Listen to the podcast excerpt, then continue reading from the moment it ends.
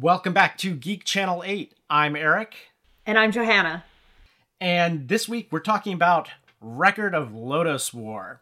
But before we get into that, Johanna, what have you been up to since last we talked? Been streaming anything? Happily, uh, two episodes into the new season of Mandalorian, which is giving me a break from my marathon of Picard, which I was a little hesitant going into as much as I love Patrick Stewart, but I just wasn't sure whether retreading back into Next Generation was a good idea at this point since, you know, it was a classic. I'm wondering what are they going to add to this but it's been great i'm not going to give away any spoilers for people who want to go into it but i can just say that the borg queen features heavily throughout the three seasons and that has been a real pleasure I recommend Picard for Star Trek fans. It is not like DS9 or Enterprise or some of the Saturn series that have been been in there. I haven't done too much of the other new Star Trek stuff. I I watched some of Discovery, but Picard has been great. Okay, cool. I have been watching Cunk on Earth, which if you haven't seen it, it is a BBC mockumentary where this fictional narrator uh, Wilhelmina Cunk I'm not sure the actress who plays her off the top of my head goes through the entire history of the world talking to college professors and museum directors and things like that but she is profoundly stupid and uh, knows nothing about the subject. They just dress her in tweed and she has a british accent. Therefore she is an expert. Uh, it is great. It's on netflix. Check it out. But this week we're going to be talking about Record of Lodoss War. So, as you know, we've been doing a series on the golden age of sword and sorcery films, the 1980s to early 90s. Basically, this is all Johanna's fault because she wanted to do something leading up to the new Dungeons and Dragons film, which, my opinion, Dungeons and Dragons on film has never been done well or had never been done well through most of my childhood and teens and then I hit age 20 and the Japanese managed to nail it with Record of Lodoss War. Now we'll discuss whether or not it's good storytelling later, but as far as actually capturing the feel of Dungeons and Dragons in video form, I think Record of Lodoss War is is it. It's about perfect. Let's give a little background to the year because I like to contextualize stuff so you know what was going on at the time. 1990, a lot of people think of that as the true like dawn of the new millennium because it was a year where it felt like the whole world changed. There was a lot of optimism for the future. So in 1989, Dungeons and Dragons second edition came out. It was first published, and in Japan, Sword World tabletop role playing game came out. And we'll talk about Sword World and where that came from a little later. Uh, in November 1989, thousands of Germans started tearing down the Berlin Wall at night, and it became symbolic of the fall of communism throughout Europe. And in 1990, in January, the doomsday clock was set back to 10 minutes till midnight, the farthest it's been since 1969. By 1991, it would go back to 17 minutes to midnight, the farthest back it's ever been. The doomsday clock is a clock used to track how close we are to nuclear Armageddon. Also, the first McDonald's opened in Russia. It closed in at the end of last year, 2022, due to the Ukraine war. Also, television was changing rapidly. The Simpsons debuted um, as a Christmas special in 1989, but then as a regular mid-series replacement in January. Seinfeld, which had aired five episodes the previous summer, became a mid-season replacement. In April, Twin Peaks premiered as mid season replacement. The Hubble telescope was launched. In May 1990, the World Health Organization removed homosexuality from its international list of diseases. In August of 1990, the Gulf War started, and the average price of a gallon of gas at the start of the year was about 93 cents. By December, it would be $1.35, and it has been uphill ever since. But there's a lot of optimism. So here's another example. In February of 1990, Nelson Mandela was released after 27 years in prison for opposing apartheid. Uh, smoking was banned on most domestic flights in the US. It wouldn't be until 2000 until it was completely eliminated from all flights, but it started then. Uh, there were widespread poll tax riots in Britain in March. Also in March, 13 paintings were stolen from the Isabella Stewart Gardner Museum in Boston by thieves dressed in police uniforms. The value of the paintings lost was over $500 million, making it the largest private property heist in history. Whoa. yep. In uh, August of 1990, during the first Gulf War, NBC delayed the start of The Tonight Show by five minutes to give their affiliates more time to cover the war. And those precious five minutes they never gave back. And this is why all late night shows now start at 11.35 instead of 11.30 yep. I threw this one in for um for rosie. The world series champions the cincinnati reds beat the oakland a's in october. In december the uk and france drilling teams broke through to each other creating the the channel linking wow that yeah. was so recent. Oh my goodness. You think of it as being around forever, but 1990.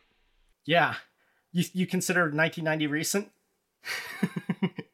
I, I don't know. I, I I don't count my teens like that never happened. I went straight from being a totally functional preteen who knew who she was to being a totally functional 35 year old who knows who she is and nothing else happened in between okay um so and then in in and so think of all this connecting of nations that was happening the the UK with the continent all that. And then if that wasn't enough Christmas of 1990 Tim Berners-Lee accessed the first web page on the first web server using the first web browser which of course he created. Uh, and then I, because of the nature of our show, I would be remiss if I didn't mention that a list started circulating on Usenet at this time of actresses with beautiful eyes that list would eventually grow to become the Internet Movie Database. Wow. I I love these recaps cuz it's a good reminder of like what was similar at the time that the show or the movie was happening and what was different. When you mentioned the doomsday clock, I had to just like quick check like how are we doing today? And it's at 90 seconds to midnight. Apparently there's actually been a lot of coverage of this that I've missed. so, thanks for the note. Uh we are closer than ever to uh, nuclear Armageddon, as it turns out. Uh, they only reset it in every January, so we'll have to wait another year to find out if it goes forward or backward. Okay, so that brings us to Record of Lodoss War. There was a user group of computer users known as SNE. SNE stood for syntax error in the basic language of computer programming. And they played Dungeons Dragons. Dungeons Dragons had been released in Japan in 1986. So to celebrate its one year anniversary and sort of popularize it, they were evangelists for the game. They created a replay. Basically, uh, writer Ryo Mizuno did a serialized transcription of their gaming sessions in Comptique magazine, a Japanese computer magazine. This launched a whole new genre in Japan, the replay genre, where manga, Japanese comic books, and anime would be created as replays of actual games. So, if at times it seems like they were making it up as they went along, it's because they were making it up as they went along.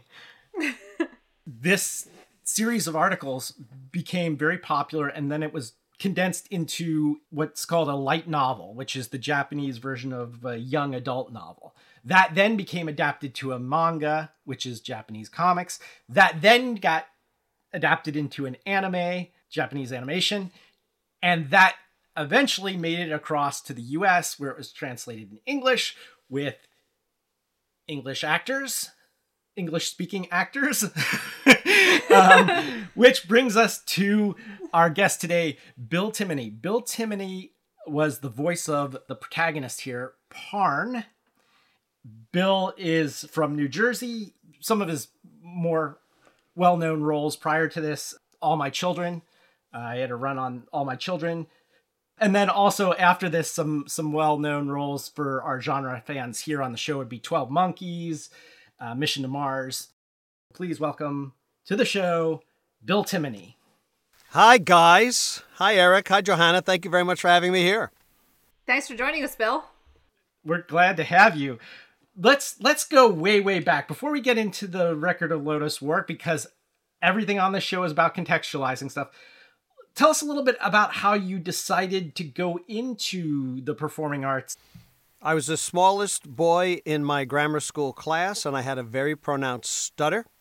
So you find it easy to believe that as much as I liked athletics, I usually got my butt kicked in athletics. Uh, my dad was a good athlete, my older brother a good athlete. Uh, so I I found it very um, very uh, comforting to escape into uh, film, uh, TV, theater later. Um, but I live for film. My parents gave me a, a Super 8 camera back when they had Super 8 cameras. And I made all my little movies in the backyard and down the woods with all the neighborhood guys. I made my werewolf movies, my World War II movies, and all that stuff. Uh, very Spielberg esque, I guess. Uh, and, and, was obsessed with, uh, with film, with film. And then when I was 13, my life changed because my mom dropped me and the guys off on a Saturday afternoon to a double bill of You Only Live Twice and Thunderball. Uh, mm. Now, UA, in between bond years, they would reissue previous bonds on a double bill. So I'm old enough to have seen every Connery Bond on a big screen. Wow. Wow. Um, my really my first Bond memory is the commercials for On Her Majesty's Secret Service, but I also remember the commercials for the uh, action figures. They're not dolls. The action figures for Bond and Odd Job. and Odd Job had the arm that threw the the little yeah. the hat. You know, they're very GI Joe like, I guess. Um, and of course, you know the scuba gear for the Thunderball Bond and the uh, sp- uh, astronaut outfit, etc. Um, but the uh, what made it a transitional moment for me, transformational moment, was watching those two films back to back. Uh, that wonderful afternoon, mm. we hit the moment where they're counting down the rocket, and I'm going to assume you guys are familiar with the Connery bonds. Absolutely. Okay. In fact, we we did Doctor No on the show. Yeah. I saw the uh, um, this the uh, Spectre uh, agent, not agent really, crewman, counting down the blast off from the volcano at the climax. Three minutes and counting. Two minutes and counting. Very specific voice. But the other night, I had seen on the NBC Saturday Night at the Movies the greatest Pink Panther film of all, which is A Shot in the Dark. And it's the introduction of, um, of Clouseau's manservant, Cato. Mm. And who I was looking at on the big screen in You Live Twice is Cato. I didn't know the actor's name was Burt Kwouk. I was 13. But I'm looking at Burt Kwouk. And I remember seeing his first line in Shot in the Dark. Inspector Clouseau's residence, one moment, please. Mm. And that's not the voice I heard coming out of him. I heard two minutes and counting. and it, it fascinated me. As much as I enjoyed Bond and I enjoyed the action and all the girls, I got really fascinated by the voices. And of course, then I noticed that that uh, number three in Thunderball, uh, Emil Largo, had the same voice as Tiger Tanaka in You Only Live Twice. Mm. Yeah. And that Kissy Suzuki in You Only Live Twice had the same voice as uh, Nurse Patricia Fearing in Thunderball. Hmm. And I and again, I'm, I'm only a kid, but I was like, huh? Pre-internet, pre-IMDb. It took me forever, but I figured out there was not just dubbing, which is, you know, square peg in a round hole, one language instead of the other, but revoicing, where, yes, you loop in your own dialogue, but sometimes another actor is brought in to loop in uh, the actor on screen's dialogue. And I stayed on that my entire career. Yeah, I grew up on the Bugs Bunny cartoons, so I worship Mel Blanc. Uh, so me and my brother and the guys were always doing voices. But when I got into this business as a career, that was something I kept, no matter what I did on camera, I kept looking for a way to get into voice. And sure enough, a person I knew who worked as an assistant at, a talent agency, who I knew was involved somehow in that, because this was a secret. They, they, they, pay, they pay scale. They don't pay scale plus 10, so agents don't represent it. So the only way you could find it was hitting the streets. and around 91 or so, uh, this person, who you guys would know, because she figures very prominently later on in our story, she said, "Hey, I know, I know these um, sound guys are doing this piece of garbage thing. Uh, nobody in town wants to do it because it's disgusting." And I went, "Do I have to use my real name?" She said, "No." I said, "Well, then I'm okay with disgusting. I I want to get in." and I did this thing, uh, and sure enough, the editors and the recording guys went, "Hey, you're really good and you work really fast. We got something next week. Do you want to?" do And that's how it started. And the first thing was uh, for Central Park Media, which was at the vanguard of importing anime. In fact, in New York, they were the game. You know, Texas had their own, LA had their own, San Francisco, Vancouver, but in New York, it was Central Park Media. Uh, and that's how I was now in with Central Park Media, and I started dubbing. Okay. So you were a working actor before you became a working voice actor. Oh yeah, yeah. You know, I started with a Shakespeare tour for nine months around the country, and uh, but when I was in college, I used to cut class in New Jersey and go into the city. I'd audition. I would uh, do commercials. I would do background in movies, and uh, I got really set with uh, All My Children, which was the number two rated soap at the time. And I did background, and I was I was established as a recurring high school student in there show's enormously popular Greg and Jenny storyline. And in fact, I had auditioned for the role of Greg. And there was another character named Tad, and I was his stand in, and, and I do bit parts here and there. And then when I came back from the Shakespeare tour, uh, they were bringing Tad back, and they asked me to, to audition. And I got down to producers. It became between me and the guy who got it, a guy named Michael E. Knight. But they really liked me in my audition. It was a new producer, didn't know me. And she said, I really like that Timoney guy. We need to have Greg's now in college at Pine Valley University, and we don't have a roommate for him yet. Uh, let's create a role for him. So they created this, the preppy nerd of Pine Valley, Alfred Vanderpool, for me as a result of my TAD auditions. And that was my, you know, you talk about the roles people know me for. Uh, that's still probably what I'm best known for, even though it's, you know, way back in the rearview mirror. Wow. Okay, so let's get to Central Park Media since we've already brought it up. Um, so this disgusting thing, I assume we're talking about Legend of the Overfiend. It was recorded as original title Urotsukidoji. Orokusoi Doji. Um, I did, I think, two long days on it, and I flew. And when we got done with my role, they said, "Can you do this? Can you do this?" Uh, and I am all over the first one because you know they cut it into two, uh, Right. over, Overfiend and Demon Womb, and uh, they really liked that I worked fast because I really took to it. Um, and uh, I have I have scenes with myself.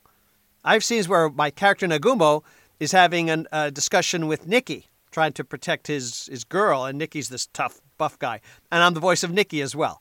So I have whole scenes where I'm talking to myself in uh, in uh, in Overfiend, and my just to put a hat on the hat, what I did in Overfiend is what Nikki van der Zyl did with Doctor No. Hmm. Now, did you talk about Nikki when you did your Doctor No? We did not All right. specifically go into Nikki's. Nikki was specifically hired to revoice Ursula Andress in Doctor No. That's not hmm. Ursula Andress's voice. we it's Nikki- we did it's say voice. mention that Yes. part. Yeah. But because she worked so well and could alter her pitch slightly, rather than them spend, because remember, Doctor No is low budget. So rather than now they were supposed to bring in Eunice Gayson so she could record her dialogue for um, for Sylvia Trench, right? And they just had since they had Nikki there, they saved money by having her revoice Eunice Gayson. So Eunice Gayson is Sylvia Trench in the first two films, Doctor No and From Russia with Love. That's not her voice. That's Nikki van der Zyl. Other than other than Moneypenny and uh, Zena Marshall, who plays uh, Miss Taro, who brings Bond up the hill and, and she tries to seduce and assassinate him, and, and he, he pull, turns the tables on her. Other than than Lois Maxwell and, and Zena Marshall, every single speaking actress you see in Doctor No is voiced by Nikki van der Zyl That's insane. the the nurse here, the secretary there. Oh, you poor dears, we have to get you every single bit part. If it's a female, unless it's Lois Maxwell or Zena Marshall, the voice you hear is Nikki van der Zyl. Man, Wow, that we- takes the misogyny to like a whole new level in that film. Well, I don't I don't know about that because because the men get revoiced all over the place in Doctor No true. as well by Yeah. by as you know by the great Robert Rietti. Robert Rietti, who is the voice of Emil Largo in Thunderball and the voice of Tiger Tanaka in You Only Live Twice. You know, he estimated he got the you know because Rietti did it all. He would record, he would voice, he would adapt scripts, he would direct, and he estimates the budget, big budget film Waterloo, where Rod Steiger plays Napoleon and Christopher Plummer plays Wellington. Um, he estimated that he himself voiced 95 male roles in that film. Wow. Okay, all right. Well, then now I changed my mind. I'm learning a bit about film history that I did not. Yeah, know I would, I would, I would, That's I would go. Yeah, the It's guys gender get, thing. yeah, on camera guys get screwed over as much as on camera women. If you're a bit, if you have a small bit role and you're filmed outdoors, particularly in the 60s and 70s before they could get really good sound, odds are you were re-record, especially if you're not in LA or New York. Like for like for example, in the movie The Sixth Sense, Bruce Willis gets shot in the belly and falls back on the bed while Donnie Wahlberg goes into the bathroom and he's uh, Bruce is gasping and and and you know trying to while Olivia Williams tries to save his life. Well, you don't hear Bruce Willis in that scene. That's me. wow. Huh. I'm the voice of his groaning and gasping because by the time you get into post production and you're ready to re-record that stuff, he's off on another movie, maybe in another country. Right. So you have somebody from the ADR group, what they call looping team, step up to the mic and do it. You ever see um, uh, Hannibal?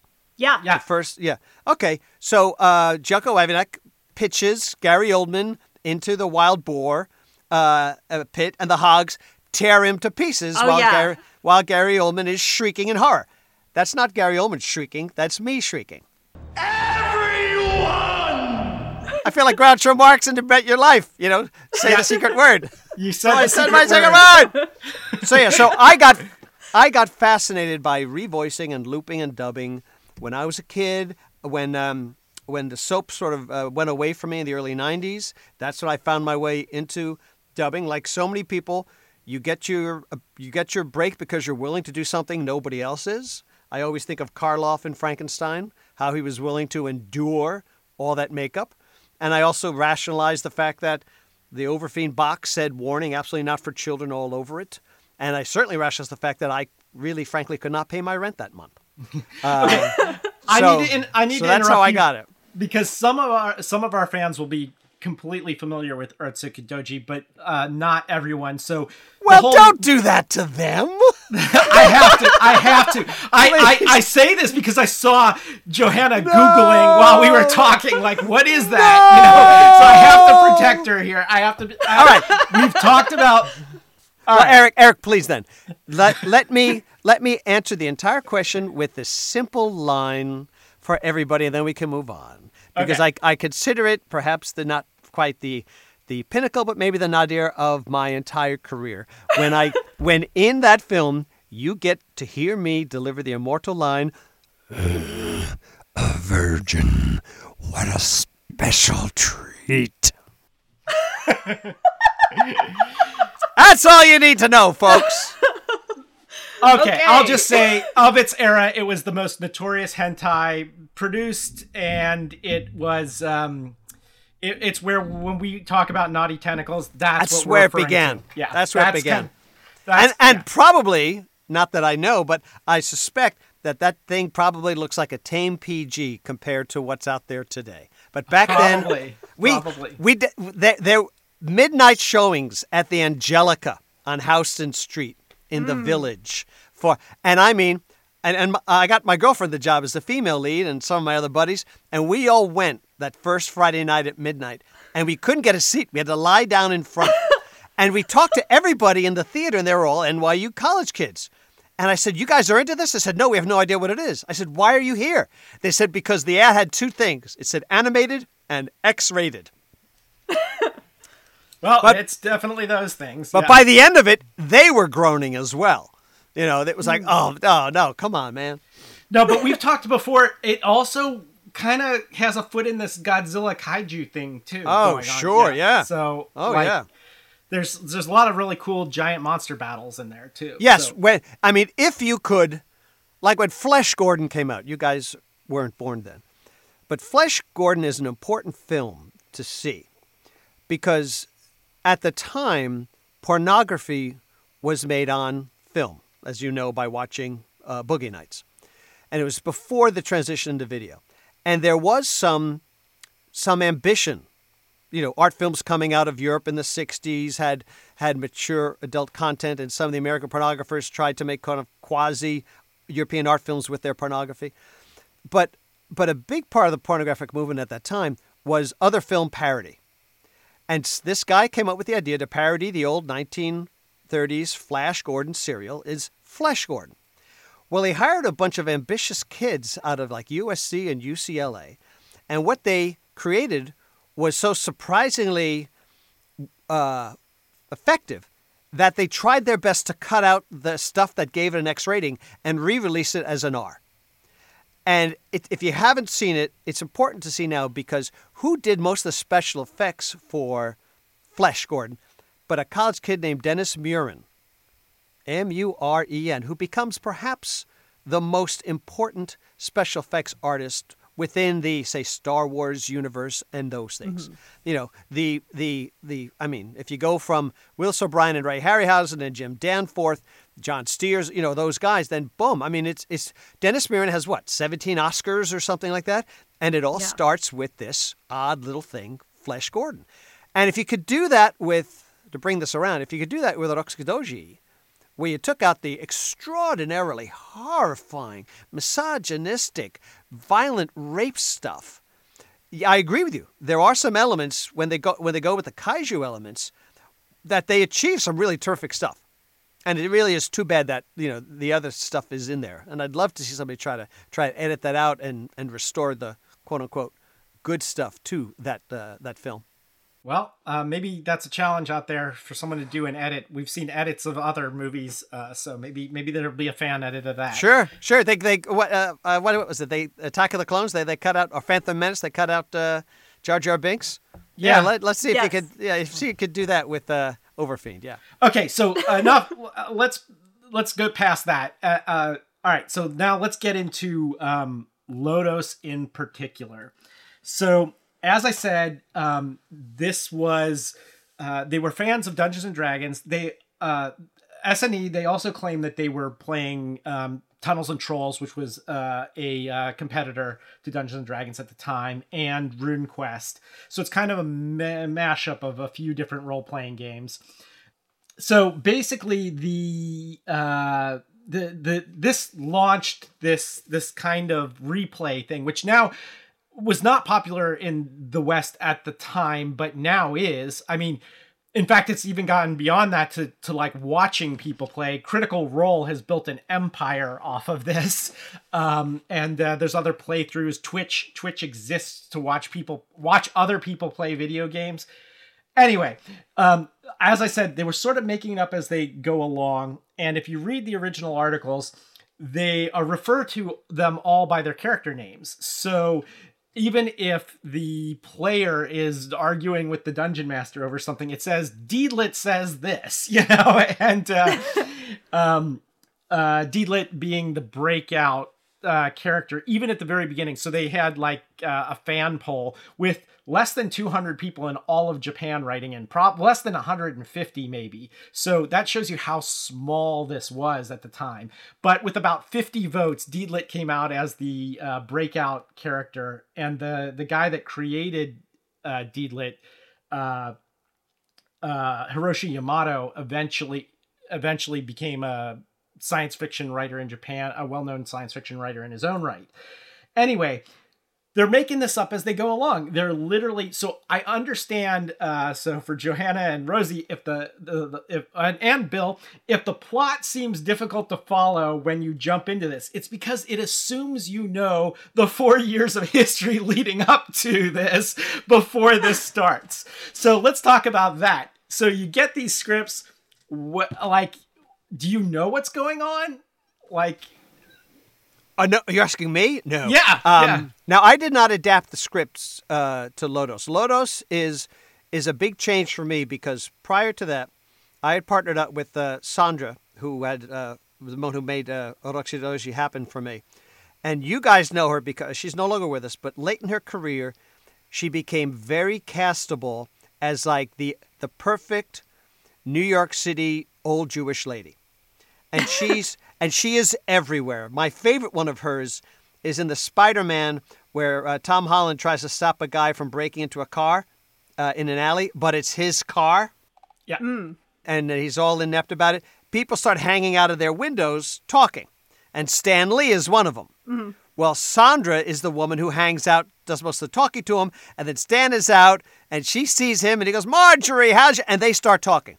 well, that's Sandra James. Sandra James had a wonderful career late in her life, but prior to that, she was coordinating voice talent for ADR groups, and uh, and she used me a lot. And I pitched her after this whole Urotsukidoji thing. I said, this company, CPM, let's get in there with them. And she really didn't have anything to do with it. So she went, well, we'll use my banner, which was Speakeasy. She said, but you do it all. So we cast a lot of the dubs for CPM in those early days. The titles I can remember off the top of my head uh, Here is Greenwood, Battle Skipper, uh, My My My, which was a favorite of mine. And, uh, and, and we would, you know, we didn't make the decision who, who got to, to get the job, but we made the decision of who got to be heard. So there were auditions. And we would put ourselves in the auditions and we would usually get cast.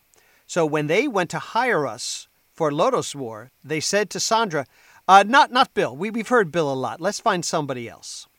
So I wasn't going to get cast in Lodoss War, and I knew that Lodoss War was going to be a lot of episodes and that the hero was going to be a really cool role. So Sandra said, well, let's just lie. So I worked in my upper register on my audition, and instead of putting my name Bill Timoney on the audition when we submitted it to uh, Central Park Media, we just put in number one, two, three, four, five, so they never knew the names. But the name that I made up was Billy Regan. And they said, Who'd you, hmm. Who's this Billy Regan kid? He's great. So they hired me for Parn, not knowing that I was the guy they said we don't want to hear him in, the, in this.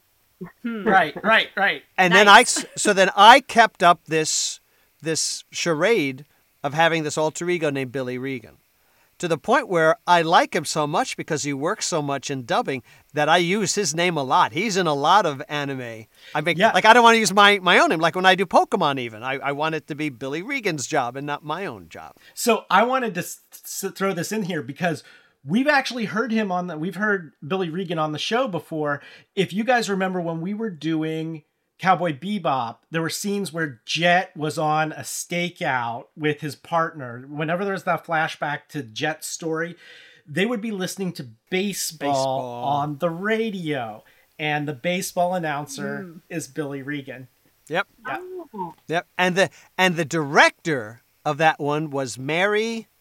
Oops, I'm going. to I'm blank on her last name. She's in everything. If if you if, if you know the Silent Hill game, that that, that haunting female saw just that voice going ah. That's Mary. Why am I going blank on Mary's name? Because she, she's in everything.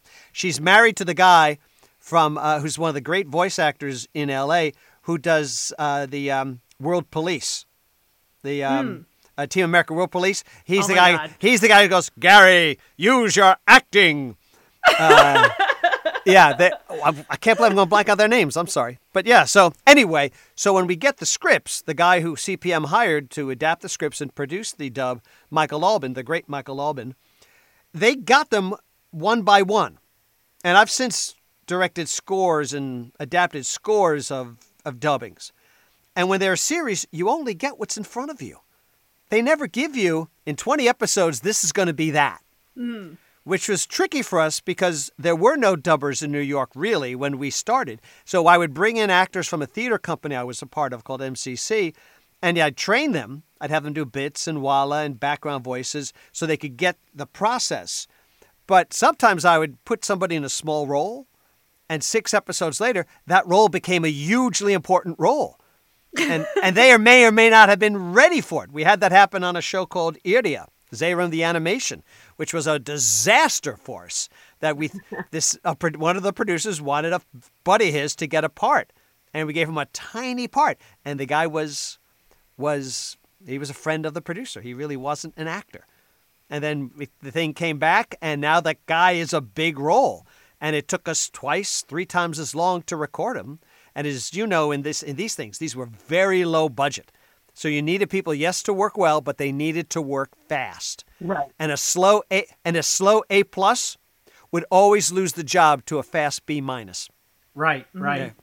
That's that's like the world of comic books too. Oh, sure. Yeah. Sure, com- com- completely. so, um, uh, what so what went into what thought processes and what what went into the i to to voicing Parn? What did you think about when you were coming up with Parn's voice? Well, I know I had to keep him in uh, Billy Regan's upper register because I, at the time, I didn't want them to find out that it was me doing it. Um, so when he got eager about something, it was always up there, as opposed to always being up there, you know, down there. Um, although it was fun when we did Chronicles of the Heroic Knight many years later, and we flash forward to an older Parn. It was fun to work with him in my regular. At the time, I must have been in my 40s or maybe my late 30s, and I was able to work with him here.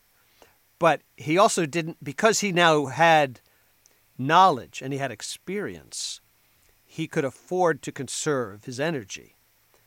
Whereas the young Parn, everything about the young Parn is, is high energy. Come on, we got to go. Let's do this now.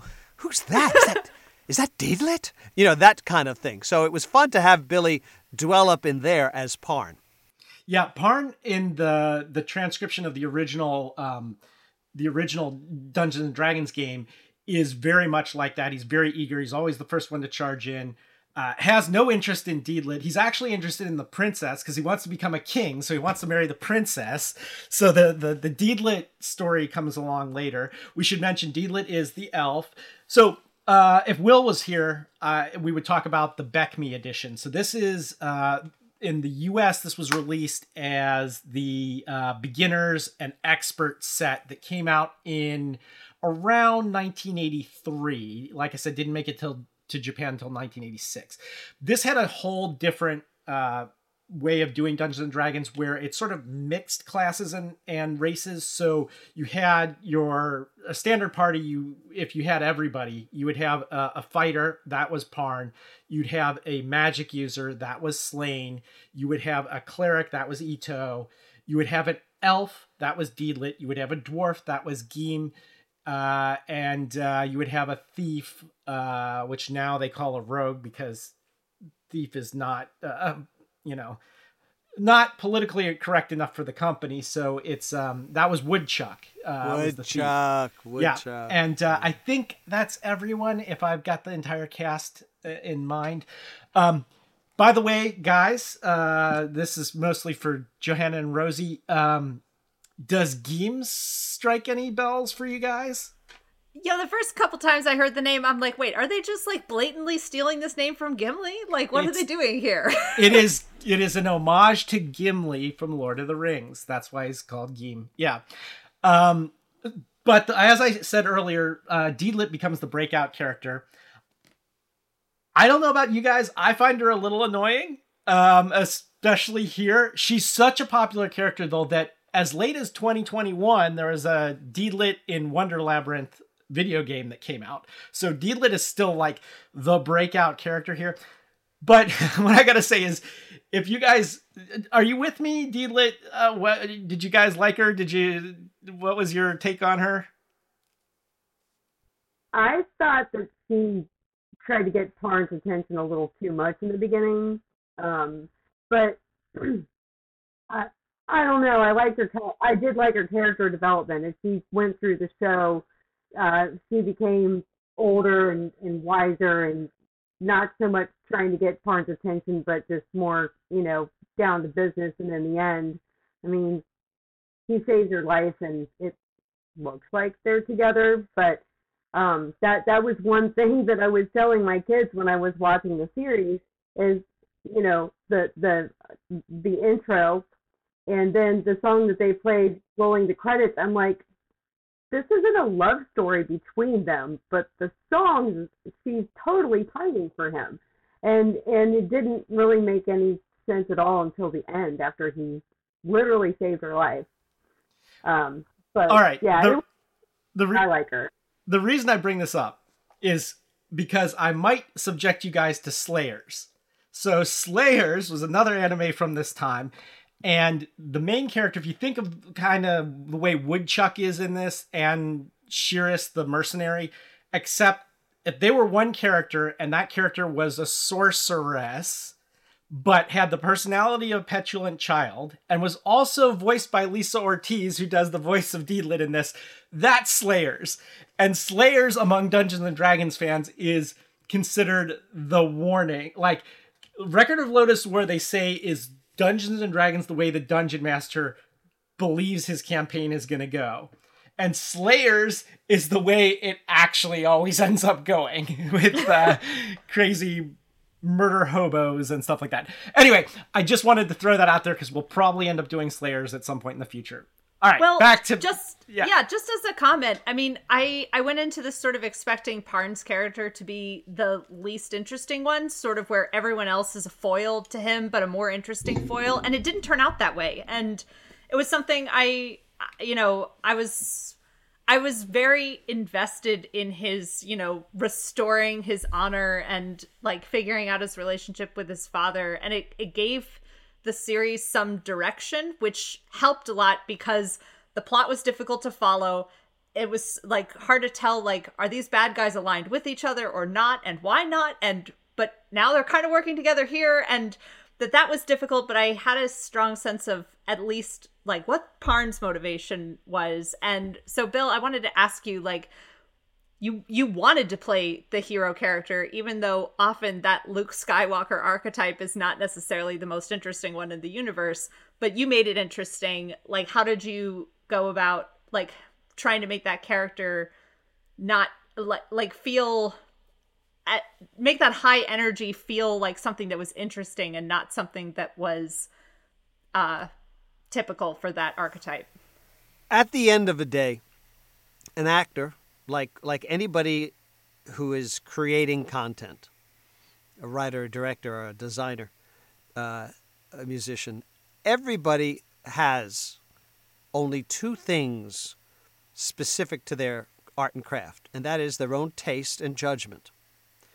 And yeah, I wanted I wanted Parn for, as you say, mercenary means. It seemed like he'd have the largest queue count, which meant I would have the the most hours and I'd get paid um, which was tricky because again, it, it, it, was my thing to be very, very fast. I really prided myself not only in doing one take, but I like to what, do what they call chase it, where I don't rehearse, I don't preview the the clip, I glance at the line, and then we run it and we record the rehearsal. That's called chasing. And so as I see him organically, I'm reacting. So I'm relying on my taste and my judgment to stay away from the word you you used or what you meant to say was cliche. Yeah. Because so much, so many, so many moments can be so stereotypical. How do you make it fresh, especially when it's already drawn? Mm-hmm. You know, I can't go. Do I whisper this line or scream it? Well, if he's drawn like this, you know, I I can't whisper it. But vocally, I want to find nuance in a in a way that is is effective immediately. So uh, I just want to react because, again, one take wonder. I want to react organically, staying within what I do, as opposed to doing what I, I think the audience expects. Mm. Because because then I go into what the audience has already seen, has already heard, and you know the essence of good storytelling or, or good good story consuming is give me something new. I don't want the same old, same old. I, I want something new, and that's what I tried to bring to the character throughout my performance. At some point, you took over directing the voice actors. Uh, almost immediately. Uh, the guy named Dave Siegel, a wonderful guy who worked at National, which is where we did the recording. Um, and it, National's not there anymore, but you could see it at the end of Tootsie. It's where their fictional soap opera Southwest General is taped. Mm. And at the end, when she comes out, signing autographs, and there he is, it's right there, and you see the national banner and all that. That's where we recorded. Dave worked for National, and he was assigned Record of Lodoss War to take care of the client CPM and our Michael Albin. But about two days into recording, he was called off. National needed him to finish up something else he'd been doing. And Michael trusted me enough because he was producing and adapting, he wasn't directing. He asked me to take over the directing. So I did the first after that, like second or third day, I did the first half of the episodes. And what is it? Is it an 11 episode run? 13. It's 13? All right. So I did the first like six or seven. And then Dave wrapped up what he had been doing. and he did the rest. Now, unfortunately, they had the first thing they did was the credits. So I'm not listed in there as the credits. Dave is listed as the only audio director, but I did the first half of that show. And of course, when we came to uh, hearing Parn's father, is it Tessius? Tessius? Tessius? I cast my brother. um, and uh, Carla the Grey Witch is voiced by his wife, my sister-in-law Simone, who uh, I thought did a Oh, wow. she did a fantastic. Again, I didn't have the power to do that. I'd bring in people, but for the small parts like Tessius, I did have the power to just bring somebody in, um, and that's how that's how I was able to get those guys work. You know, we're actors in the '90s in New York. We're freelancers, and work is work. And it was if it was really cool, like Record of Lodoss War, then all the better. And did you tell them, you got to get this in one take or you're out of here? um, I would always encourage my people to. Well, I would bring them in. I'd have them watch me. I'd have them do the, the what we call walla. You know, all the all the soldiers fighting, all the villagers screaming. That's called walla, where it's just a walla bed. You're not necessarily matching flap or synchronizing. Mm-hmm. And, but you get in the booth, you put on the cans, you get the beeps, and you and you get to learn that style of acting. And then when I thought certain people were, I always did it with the intention of, of working these people up into bigger roles. matching flap, by the way, is matching the lip movement. Yeah. Correct. Yeah. Right. Yeah. Syncing. Yeah. Do you watch the the dub? I'm sorry, uh, Roosevelt. I just I need to know. Yeah. Do you, so you are I familiar have with I have our the Central Park. Media. I have the Central Park double disc box set, and you know it's my pri- one of my prized DVDs. Yeah. Rosie, what were you going to ask? I was just gonna say, so basically, you're like, we're gonna do the one take wonder, and it's a fam- it's a family tradition, so you have to do it too. Yeah, and, and and my brother Mike, he ended up doing a lot when we moved on. Some years later, um, I was in LA when I moved back, and I got married like early 2001, 2002, and I reached out to a buddy of mine uh, named Joe DeGiorgi up at Headline in, in Irvington, New York, and he was now uh, doing all the dubs for Media Blasters, and uh, that's where we did um, Chronicles of the Heroic Knight and that's where we did so many other titles. And I called him one day and said, "Hey, I'm back from L.A. and I'm looking for work." And he said, "Are you kidding me?" I said, "What?" He goes, "Half hour ago, Crispin Freeman called me to tell me he was moving to L.A. and he wasn't going to be able to direct um, my dub of Gokudo Swordsman Extraordinaire, which is my baby. Gokudo Extraordinaire is is my is that's that's what I want leading off my obituary is my work as a script adapter and dubbing director and voice actor on on the Gokudo films um, because I cherish what we did on that. Um, Well, if we do all- Gokudo, uh, we'll we'll have you back. We'll have you Please. back to talk about. Please, Got it. I'll, I'll give you. A, I'll, let me tease it then. Okay. The key, the key with Gokudo was that Media Blasters stopped paying us. Now they were notorious for being very, very late in their payments, but in this they just weren't paying. Well, Joe, the great, great, wise, and wonderful Joe DeGiorgi, producing this dub, loved Gokudo so much, it's so hilarious, that he kept going. And he paid hmm. all of us out of his own pocket. Wow, to that's keep it Wow. That never going. happens. Never happens. But and what was the what was the twist?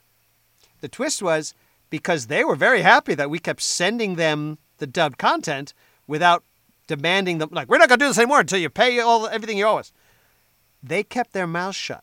They never bothered us, which they would normally do by saying, "We need to see your script adaptation." So they never approved my script adaptations. so on Gokudo, I ran hog wild. There, there's a scene where they walk past this tree, and she's very nasty to him. You know, it's a, it's kind of a parody of Slayers. And she opens up her trunk, and they have to go down into the into the. Um, but she and Gokudo are kind of going at it. They're snippy. So as Gokudo goes down, we only see the back of his head, which to me I can go hog wild because you don't see flap. So Right. if somebody mm-hmm. doesn't talk, I can give them lines. So as Gokudo Gokudo walks into her trunk, based on how they've been antagonists to each other, I have Gokudo say, "Your roots are showing." you know, just just I I went as Warner Brothers, Merrie Melodies, Chuck Jones as I could on that show, and they didn't stop me. So I would love to come back when you guys do Gokudo. There was a wonderful guy who wrote for something called Revolution SF, um, a, a, reporter, a journalist named uh, Kevin, and he actually drove from Georgia to New York State to witness some of our recording sessions. And he wrote in his review, This is the first time I've said this. Don't watch it subtitled. You have to watch the dub. You have to watch the dub. so I'll okay. be back. I'll be back. All right. So awesome. before before we let you go here, I have to say that when I was young playing Dungeons and Dragons, my parents of course hated it. It was during the Satanic Panic. There was a you know, a movie, TV movie with Tom Hanks called Mazes and Monsters about a guy who plays it, goes insane, ends up in an institution. They were convinced that in my 50s, which by the way, I was playing Dungeons and Dragons yesterday. Um, I'm the dungeon master still to this day. And um, yeah, I uh, they were worried about this, which all of this, I think you know where this is going. We got to talk about initiative. Oh, yeah. Yeah. Uh, it, it's a buddy of mine named Bob Sankiewicz, who I've done theater with here in New Jersey, um, who is long time. I think he's been 40 years as a dungeon master. Uh, and Bob's best pal is Brian O'Halloran, who plays Dante in the Clerks series. You know, you mentioned I'm from New Jersey. Right now, I live on the t- on the northern tip of the Jersey Shore. I live in the town where Kevin Smith films his Clerks movies. In fact, oh, cool. if, in fact, I worked on Clerks three.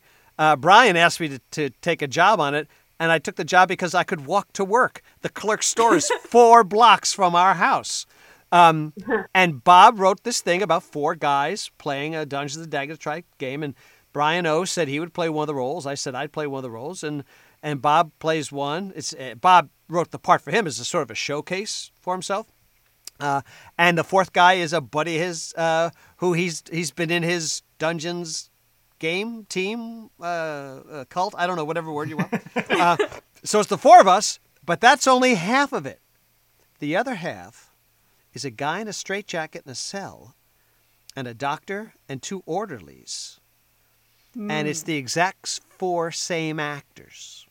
Nice. and as and as you watch this film, you the viewer must decide which of the two cont- contexts is yeah. the re- is the reality.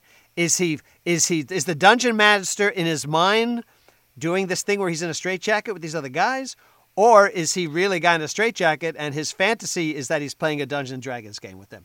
It's a it's a fun idea. Talented guy named Grayson Berry uh, directed it. Um, it's just being submitted to film festivals now. Now, Kevin runs a film festival here in Atlantic Highlands. Uh, it's called Smodcastle in November. He just started it. Um, and I would say that, you know, my, I, find it easy to believe that this will be at Smodcastle, but but hopefully it'll be in lots of other film festivals before that. It's called Initiative, and you can find it when you look for photos of girls with pretty eyes. Oh, I'm sorry, on uh, IMDb.com. Great. Okay, well, I want to thank uh, Bill Timoney, uh, voice of Parn, aka Billy Regan, for being here today, joining us, and helping us see uh, the other side of Record of Lodoss War. And we'll have him back at some point, hopefully. I'd be delighted. Thank you guys so, so much. It's so great to talk to you all. This was awesome. I want to remind everyone if you want to uh, reach us, you can at GC8 podcast. That's letter G, letter C, number eight podcast at gmail.com. If you like the podcast, just tell one other person about the podcast. But until next time, this is Eric. This is Johanna. This is Rosie. Signing off.